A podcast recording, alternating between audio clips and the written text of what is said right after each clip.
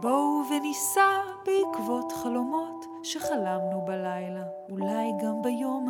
השמיים כחולים, לא צריך אווירון, רק רצון להמריא על כנפי הדמיון, וזה כל, זה כל הסיפור, כל הסיפור, זה כל, זה כל הסיפור,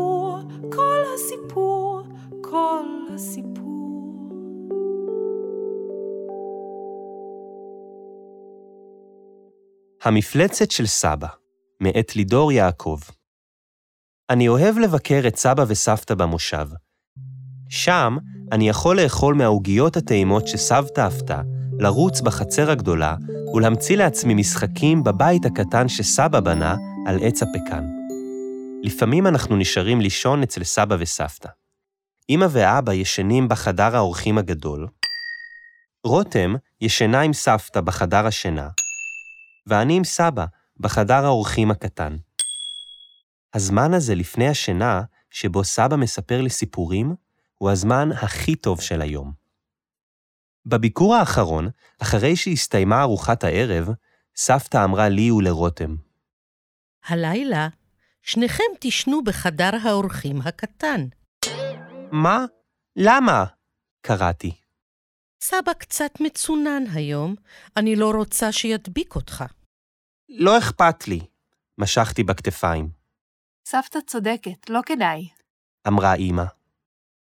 אוף, אפילו כאן אני צריך להיות תקוע עם רותם בחדר? אני לא מוכן. לא, אני רוצה לישון עם סבא! צעקתי. הרגשתי שכל הכעס זורם לי לרגליים, ובלי להתכוון, בעטתי בדבר שעמד הכי קרוב אליי. זו הייתה הרגל של שולחן האוכל. הצלחת של סבא התעופפה מהשולחן והתנפצה. עידו! צעק סבא.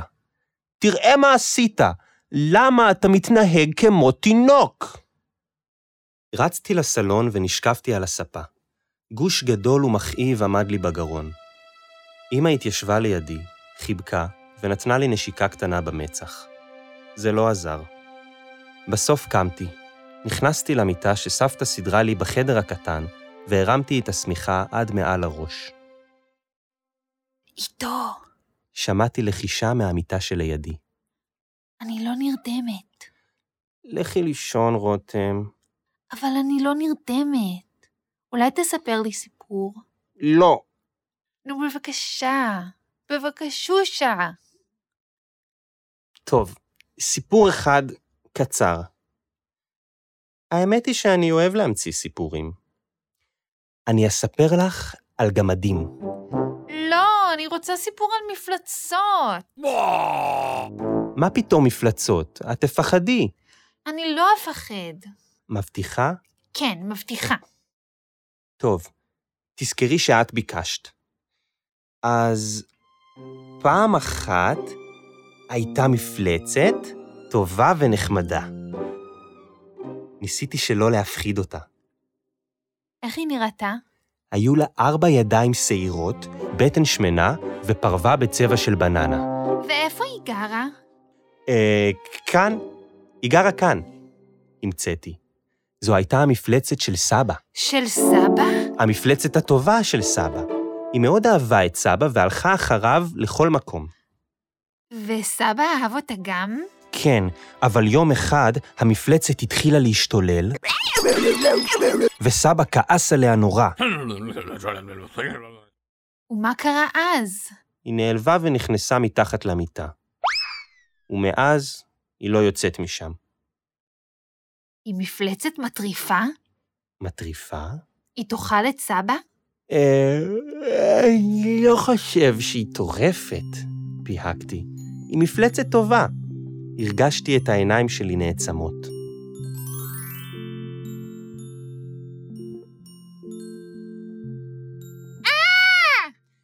התעוררתי לקול צרחה מקפיאה.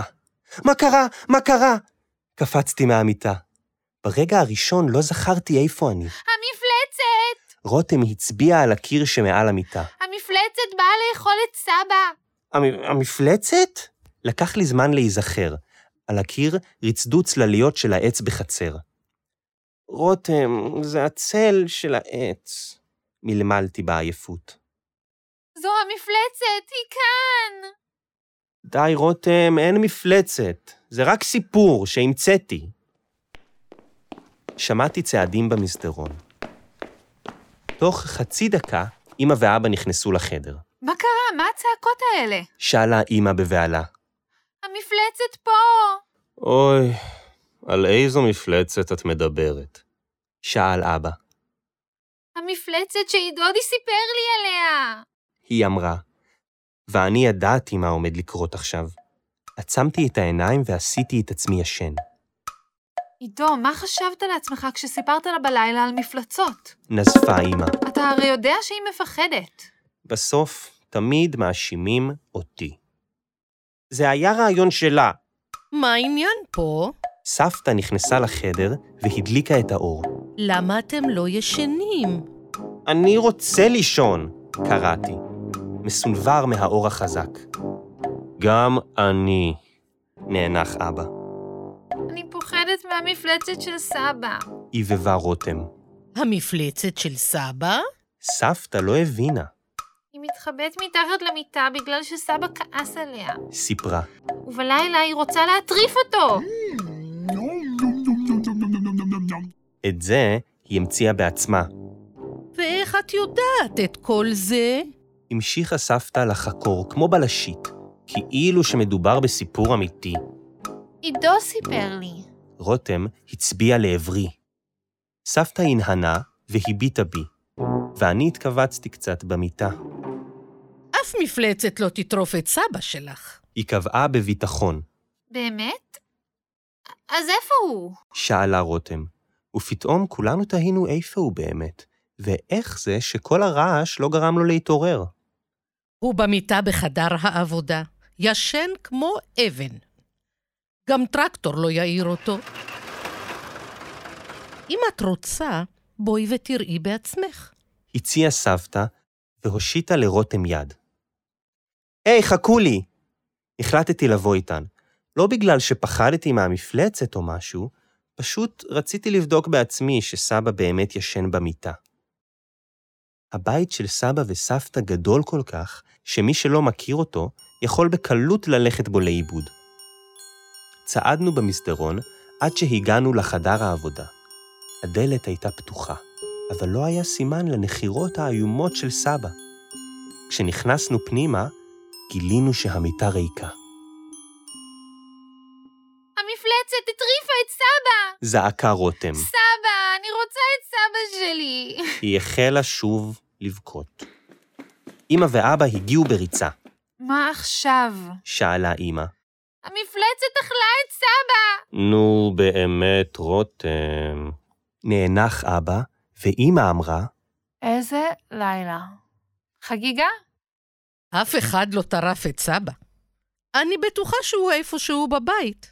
הרגיעה סבתא. ואני חשבתי על כל המקומות שסבא יכול להתחבא בהם בבית הענקיסטי הזה.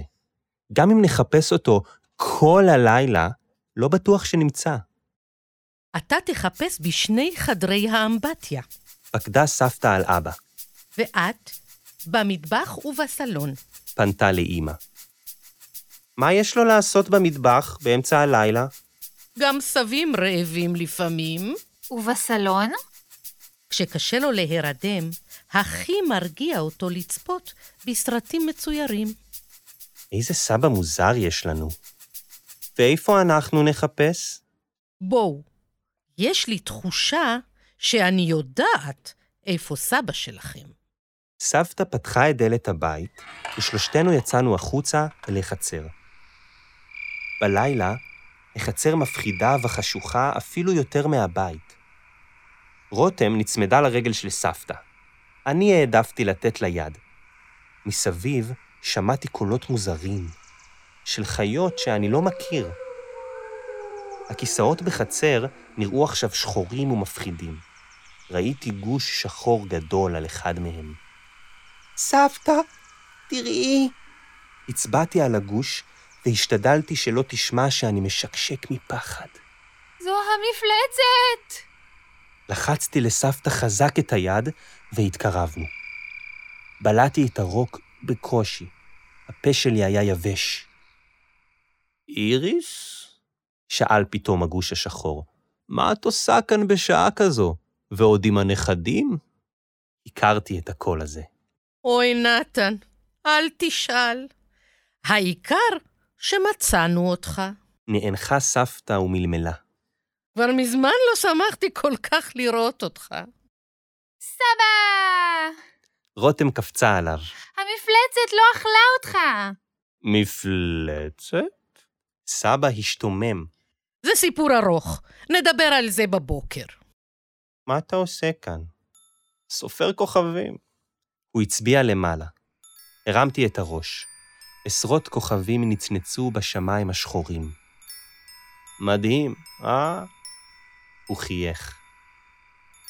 כן. אני צריך לחזור לישון. מלמלתי וסובבתי אליו את הגב.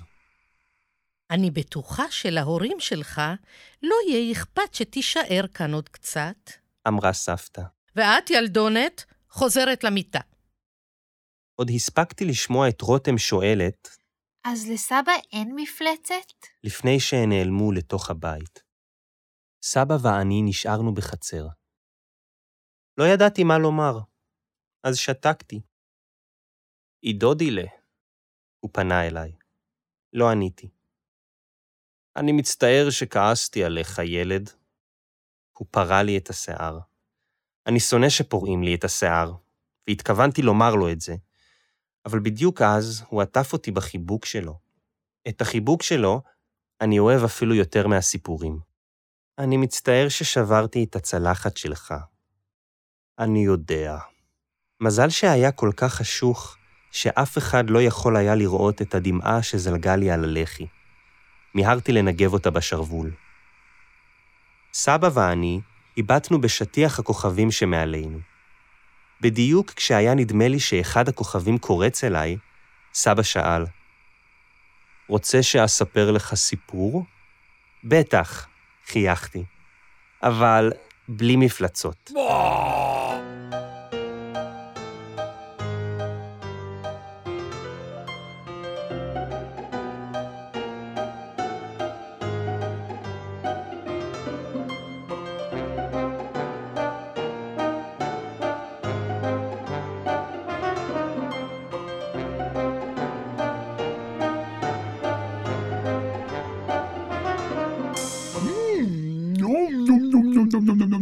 Nom nom nom.